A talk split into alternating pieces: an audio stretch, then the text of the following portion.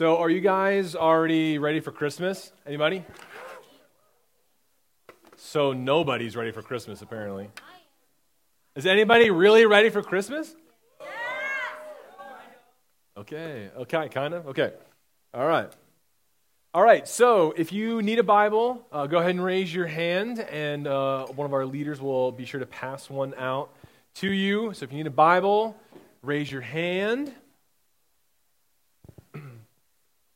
All right, so we have covered a lot of ground this semester, and so let me try and do some review with you on everything that we covered because clearly you remember everything that we talked about to every word. So, here's some things that we looked at this semester. So, we started off this semester talking about how, as followers of Jesus, we have a mission, and that mission is to go and make disciples. That's the whole theme of what we've been talking about is discipleship. And so from there we talked about what does it mean to be a disciple? How do we define a disciple? And we looked at Matthew 4:19 where Jesus says, "Follow me and I will make you fishers of men." And so for our purposes here, we defined a disciple as someone who follows Jesus with their head, heart, and hands. And from there we talked about the goal of discipleship, spiritual maturity, and Christ likeness. And then we spent four weeks looking at the roadmap of discipleship. So, how do we actually make disciples? And those four steps that we looked at were to share, to connect, to minister, and to multiply. And then the last three weeks, we were looking at uh, three main characteristics of a disciple worshiping, growing, and serving. And so, just as a reminder, if you missed any of these lessons and you're like, oh, I wasn't here that week, you can go back and listen to the podcast audio of all of our lessons. All you have to do is uh, go on our website. You can follow us on any of the podcast platforms and just look for the TNT ones, and you can go back and listen to them because we record the lessons every week, and including tonight's. And so you'll be able to listen back through. If you missed any weeks, if you want to go back uh, and write notes down, whatever, you can do that. All right, so that's just a little bit of a review on where we have been. And so, in light of what we've talked about this semester, the question I want you to think about tonight and that we are going to look at is this question. And I want you to really think about this question Will you go and make disciples? Will you go and make disciples? Because Jesus has clearly called us to go and make disciples. Because again, we talked earlier this semester that it's not a matter of if we are called to make disciples, we are called to make disciples. We have a mission. It's whether or not you choose to accept it or not. And so Jesus has called us to go and make disciples. So the question becomes will you go? Will you go and make disciples? And when I say will you go, I don't say you as in like a general, like, will you, youans, y'all, go and make disciples? I mean you as in each and every one of you individually. Not just will you go and make disciples, but each and every one of you, will you yourself go and make disciples? Because it's not just a mission for us it's a mission for each and every one of you individually. And so we're going to talk more about this question here tonight. And so um, grab your Bible and we're going to look at Matthew chapter 9. So if you have your Bible, if you're not sure where Matthew is, you can look in the table of contents in the front. If not, open your Bible halfway, start going to the right, and eventually you will hit Matthew next to Mark, Luke, and John. Okay? And no, the, the books are not in alphabetical order, so don't get confused by that. So, Matthew chapter 9. And we're going to look at verses 35 through 38. Okay, so I'll give you a moment to turn there. And if you're not sure where to go, don't be afraid to ask a friend, ask a neighbor near you, ask a leader. You want to make sure you have it in front of you. So, Matthew chapter 9, verses 35 through 38. Now, would someone be willing to read this nice and loud? Because here's your chance to be loud in church, okay? All right, Violet. Violet, I know you can be loud. We all know it, so I want to hear it. That's a compliment. That's a compliment. All right, so verses 35 through 38, please.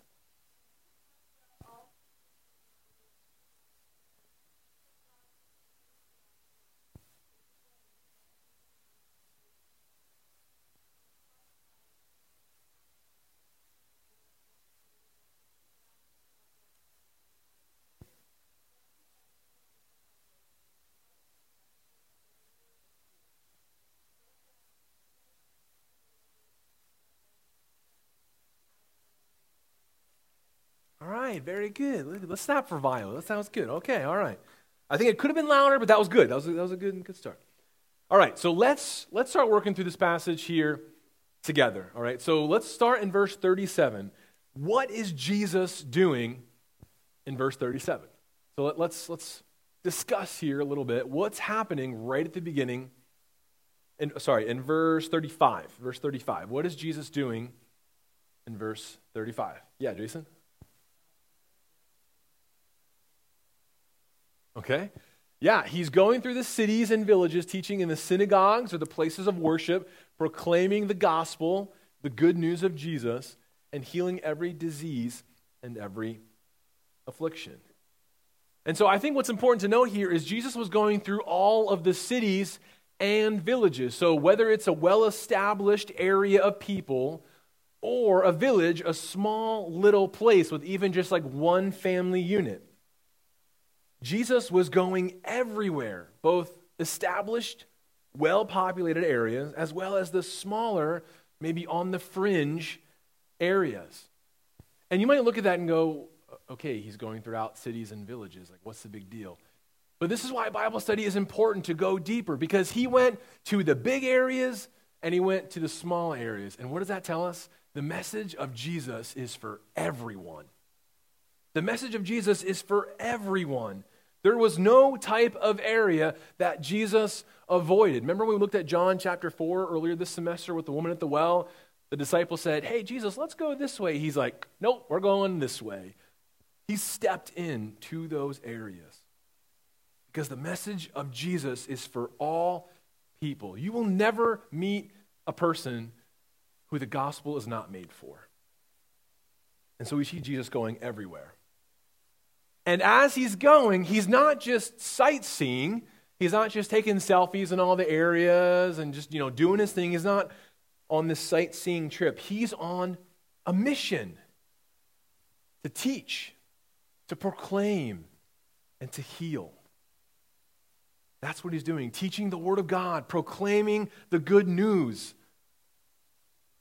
the message of salvation. He was healing people of every disease and every affliction. He wanted to make sure that everyone knew exactly who he was. how often do we as Christians, we want to try to fade into the background? We like, okay, we don't want people to know maybe that we're a Christian. Jesus is like, uh, no, you are all going to know who I am and why I'm here. So, this is what he's doing. He's going everywhere, into every area, big, small, teaching, proclaiming, and healing. And so let's look at what happens next. Verse 36. Follow along with me. Let me read it again. When he saw the crowds, he had compassion for them because they were harassed and helpless, like sheep without a shepherd. So let, let's, let's look at this verse. When Jesus sees the crowd, how does he respond? And so look at right here, verse 36. When he saw the crowds, what? What happened? Althea? He had compassion. Everyone say compassion. Okay, now say it again. Compassion. Okay. Jesus had compassion. Okay. Why did he have compassion? Just because? Why? What do you see here in verse 36, hint, hint. Why did Jesus have compassion? Jason, I'll be around. Okay, go ahead. Okay, they were harassed and helpless. And then what description does he give after that? Like what? Gabby? Like sheep without a shepherd. They were helpless. And then he goes on to describe how helpless they were, like sheep without a shepherd. And so remember, a shepherd is someone who cares for sheep. And sometimes we see these pictures of shepherds, you know, and there's, all, and there's like cool old frames, and, you know, the shepherds, they're just like chilling up on the rock, and the sheep are just, you know, hanging out. And I remember growing up thinking, that must be an easy job. They just sit around and watch them. Like, that's got to be so easy. But when you actually study about what being a shepherd looked like in that time, there's no way I'd be qualified for that. Maybe even Bear Grylls couldn't be a shepherd at that point of all the things that they had to do because they had to fight off and, um, wild animals, protecting, feeding, caring for sheep. They stopped at nothing to protect their flock to the point where a shepherd was willing to lay down their life. I mean, David fought off like mountain lions and bears and stuff. I'd be like, no, thank you. So he saw the crowds and he had compassion. And compassion here is important. So let me ask you this What is compassion? When you hear the word compassion, what comes to your mind? Maybe an example, a definition, you know, a, a thought. Like I just let's just get let's just get the ball rolling here. What is compassion?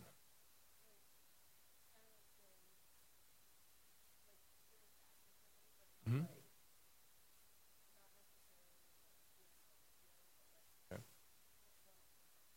Mm-hmm. Yeah, so you're feeling kind of you want to help them. Yeah, Jocelyn. Yeah, love and sympathy, even if they don't deserve it. Ah, what else? Compassion. What is compassion? How do we define it? Yeah, Jason?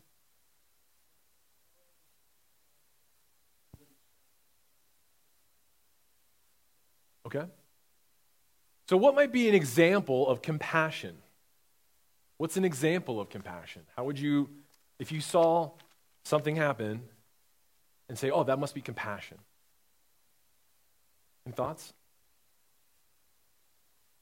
Compassion. Yeah. Mmm, great example. Good. Yeah, what else? Any, any other thoughts about compassion? I mean, we just sang about it, right? Everyone needs compassion. So clearly, compassion must be very important. And so, this is why you need to take time to study the Bible. And, and hear me when I say this. Yes, it's very important, it's vital to read the Bible. But how often do we say, okay, well, I need to read my Bible? So you sit down and go, done, I read it. So, yes, read your Bible, but study the Bible. Take time to actually study it. And here's why this is important, okay? Because the English word compassion here in this text, it's not this definition of detached pity, like, oh, I feel bad for them because they're out there and over there.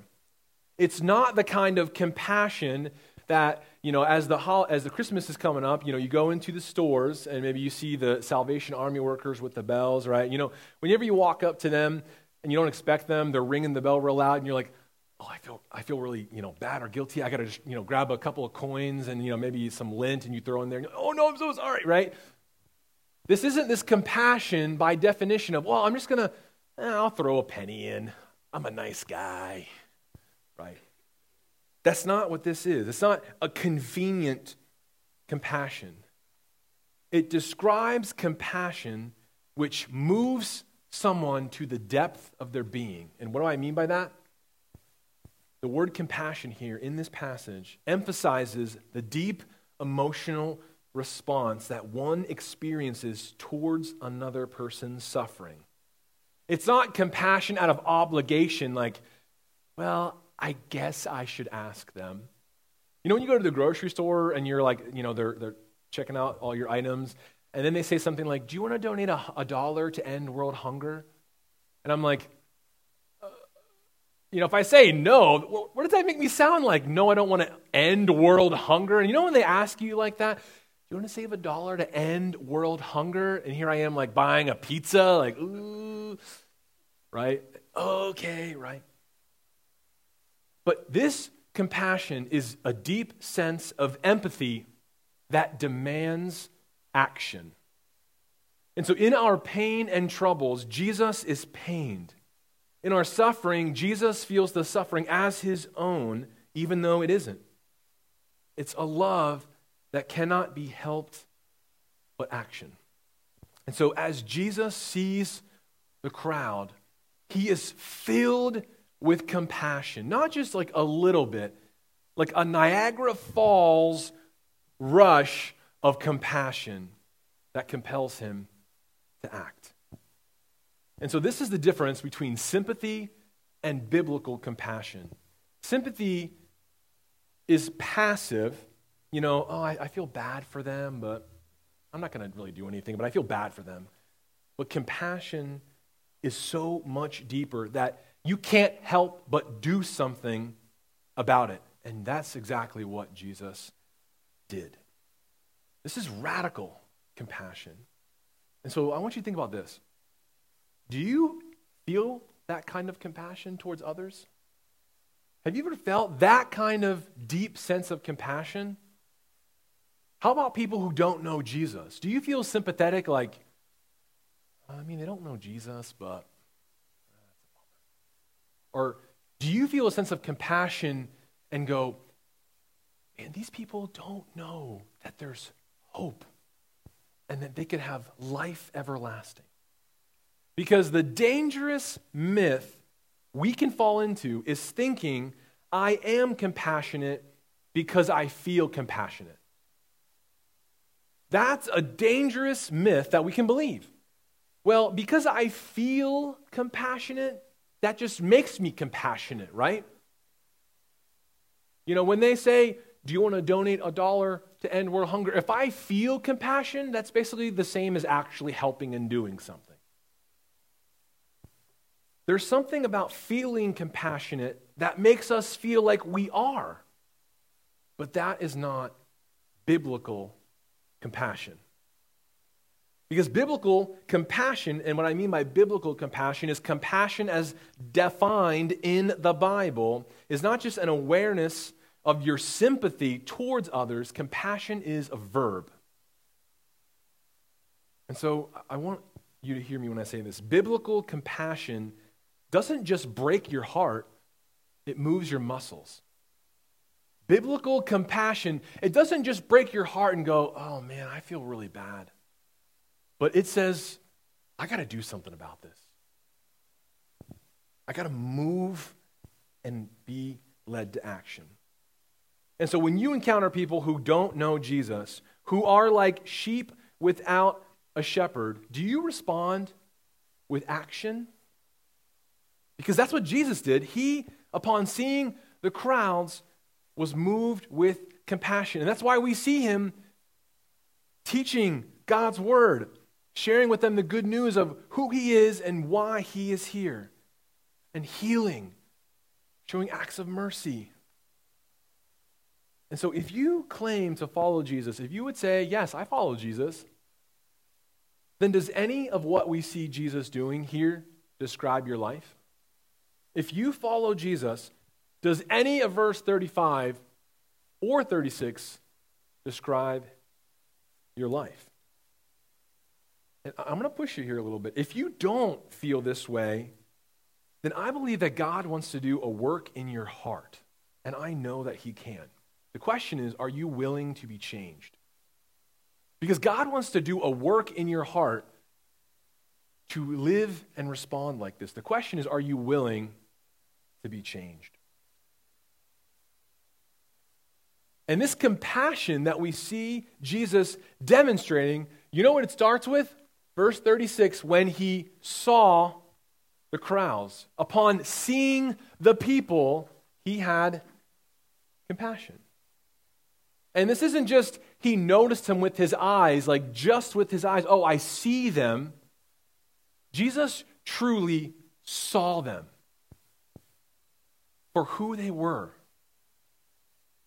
as he was living alongside them, talking with them, experiencing life with them, he saw them for who they really are.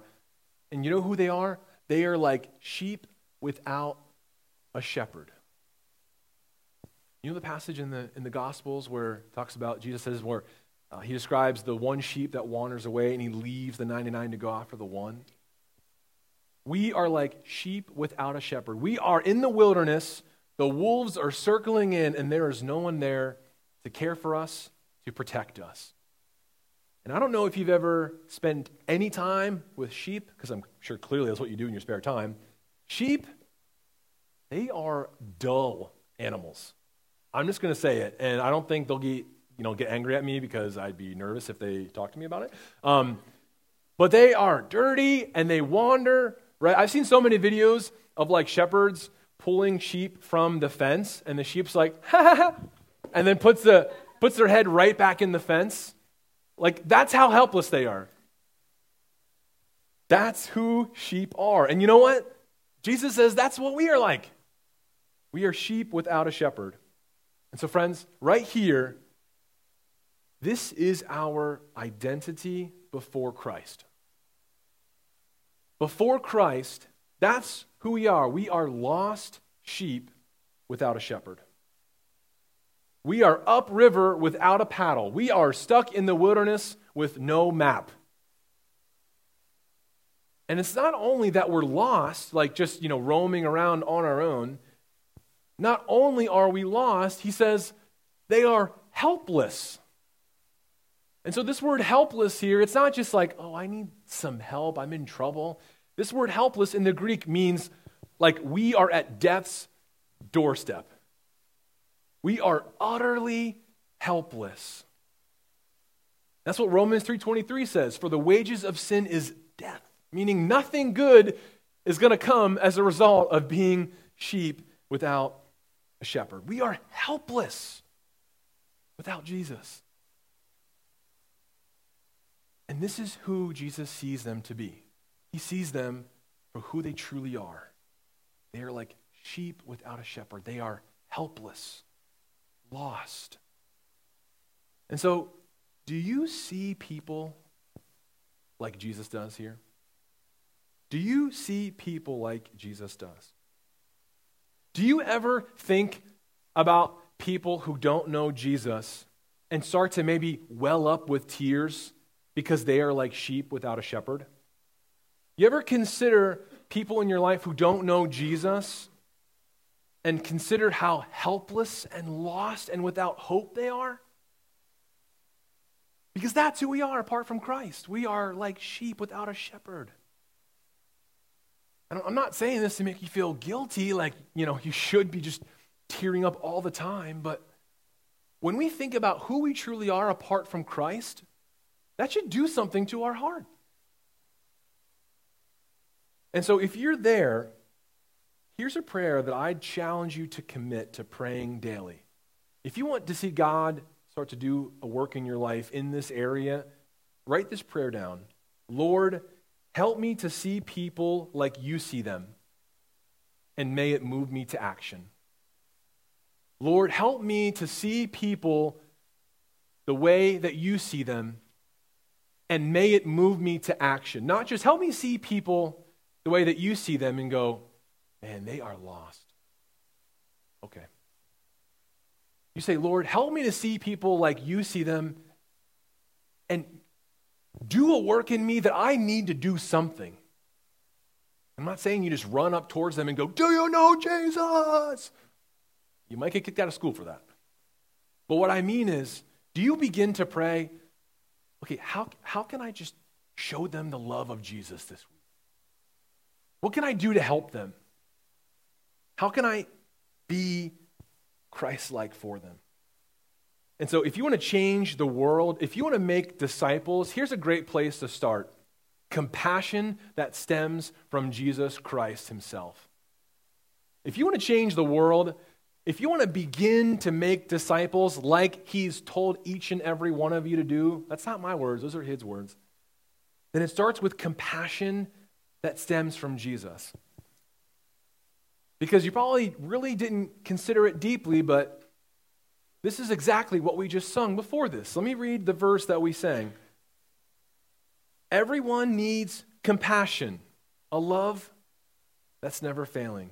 Let mercy fall on me. Everyone needs forgiveness, the kindness of a Savior, the hope of nations. Everyone needs compassion. The gospel is for everyone. And you know what that means? Everyone needs compassion. That compassion is rooted in Jesus Christ.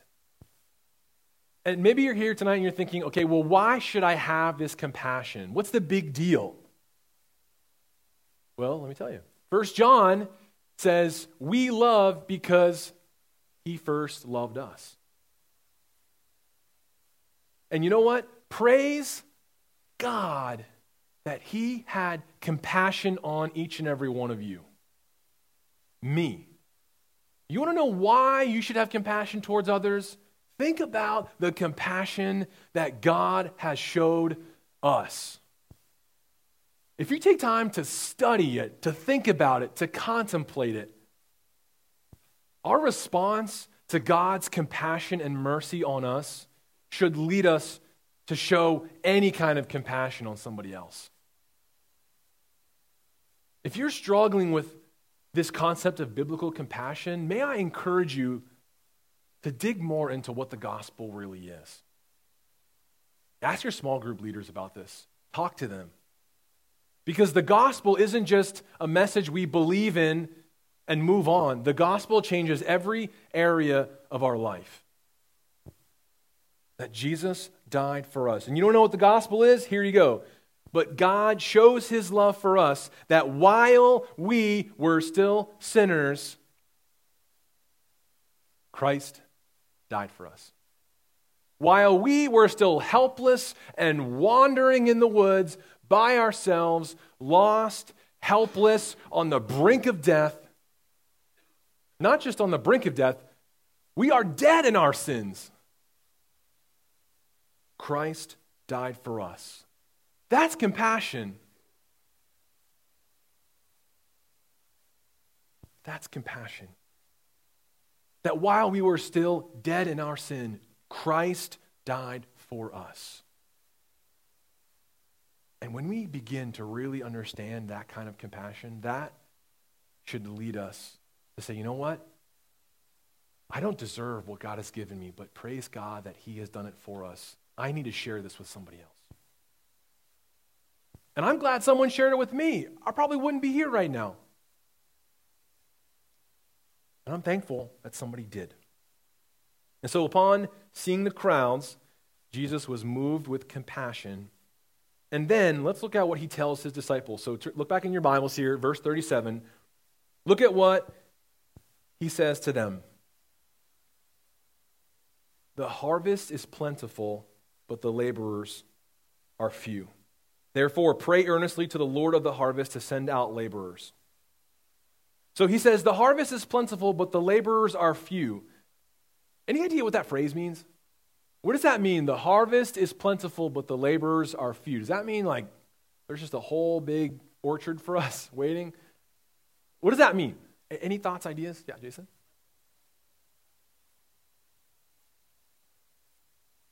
Okay. Yeah, yeah. Good, good. Other thoughts? What does that mean? The harvest is plentiful, but the laborers are few? Yeah.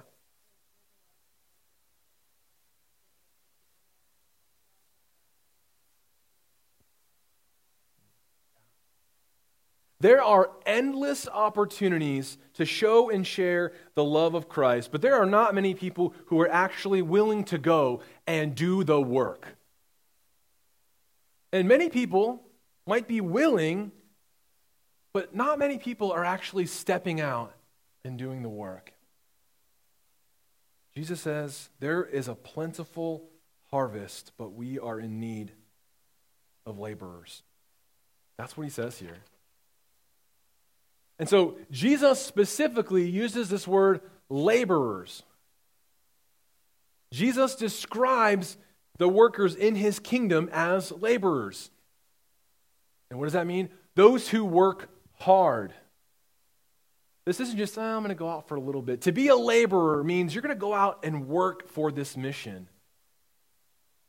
the work of making disciples, the mission that Jesus has given us, this is what we've been talking about all semester. This work of making disciples requires work. It's not easy. Because making disciples takes time, effort, energy, sacrifice, work. And I hate to be the bearer of bad news, but the Bible is clear that followers of Jesus are not called to be lazy. Being lazy is actually unbiblical and is considered a sin. And so, if you want to follow Jesus, he says, let's get to work.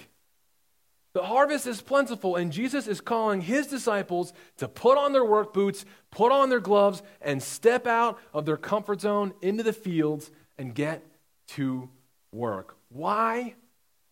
Because there are people all around us, all around you, who are lost and need of hope, and they are looking to everything and everyone to find joy and fulfillment and life, and they are going to come up empty if it's not Jesus Christ.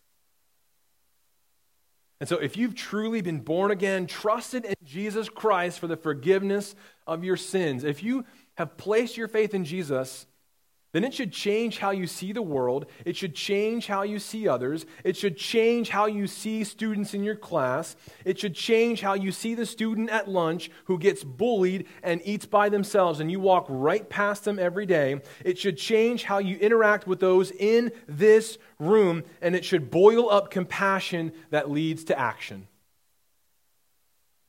That's what Jesus does. And so, will you let Jesus change you? Or are you okay to walk away from the message of Jesus unchanged? The choice is yours. And so, how does he end this passage here in verse 38? Let's look at it quickly. Verse 38 says, Therefore, pray earnestly to the Lord of the harvest to send out laborers into his harvest. And so, you know what's really neat here? Verse 38, we see a prayer request from Jesus. He's saying, pray with every fiber of your being that God would raise up and send out laborers into the fields. Jesus is praying for laborers to go out and work. Just let that sink in for a second. And the question is will you be one of them? I'm not going to go too deep here, but you could be the answer to a prayer that Jesus prayed to his heavenly Father for. Jesus prays, asking us to pray. Pray earnestly to the Lord of the harvest to send out laborers. And so remember, too, it's God who is Lord over his harvest, not us. I'm not in charge of the harvest, it's God.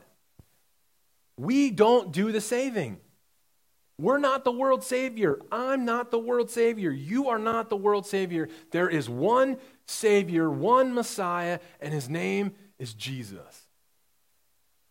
And that's who we are getting ready to celebrate the birth of here as we prepare in a couple weeks to celebrate at Christmas. And that's why we this Sunday we're beginning this process of 4 weeks what we call Advent, this eager anticipation that the Messiah has come. And it's God who is over the harvest, and He is sending out laborers into His harvest. And so God is the one who brings the seeds to plants, to fruit, to harvest. God does all that work. But in His love and in His grace, He somehow still wants to use us to accomplish that work. I don't know why He wants to use us. Because I make a lot of mistakes. I'm not perfect. Shocker, right? But God wants to use us to do this work. And so, since the harvest belongs to the Lord of the harvest, we are commanded to pray that He would compel workers to go out into this plentiful harvest.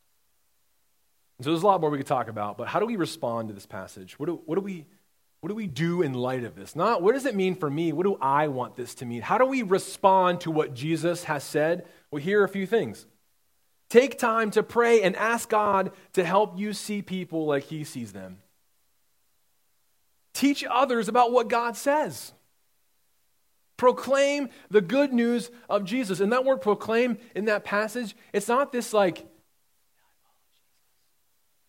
that proclaim means like, I'm willing to stand up and shout it from the mountaintops because you are not ashamed. You know what? Look for every opportunity to show mercy towards others. So if you see somebody in the cafeteria who's eating by themselves, you know what would be a great way to show mercy and compassion? Go over Ask them what their name is. Sit with them. Because my guess is if you were in that seat, you would want someone to do that to you, wouldn't you? And as followers of Jesus, we need to be on the front lines of sharing hope. Look for opportunities to show love and grace and mercy towards others. Ask God to move you to biblical compassion. You know what? If you want a super simple, easy step, why not invite somebody to the Christmas party next week? We're going to have games. We're going to eat a meal together. We're going to sing Christmas carols. It's going to be pretty sweet. And so, why not take a first step there and think about somebody in your life who maybe could just use some friends, some community, some hope, and say, you know what, you want to come out to our Christmas party next week? I mean, there's going to be free food. I mean, that's a first good step right there. And so Christ like compassion should call us to action. And where does that action? To go and make disciples. God is calling us to step out and work. And so, will you step out? Because, friends, there is no shortage of people who need the gospel of the kingdom of God proclaimed to them. The problem is not that there is nothing to harvest. The problem is that there are not enough laborers to go and do the work of making disciples. And so the harvest is plentiful, but the laborers are few. And so, will you go? Will you go and step out in faith and say, you know what? I want to share the message of Jesus with somebody. And I'm not saying you need to, like, tomorrow stand on a table in the middle of a lunchroom and go, Let me tell you about Jesus.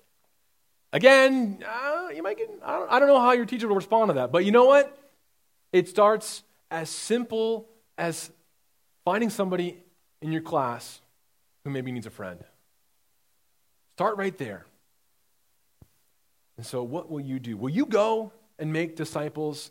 Because Jesus is commanding us, calling us to go.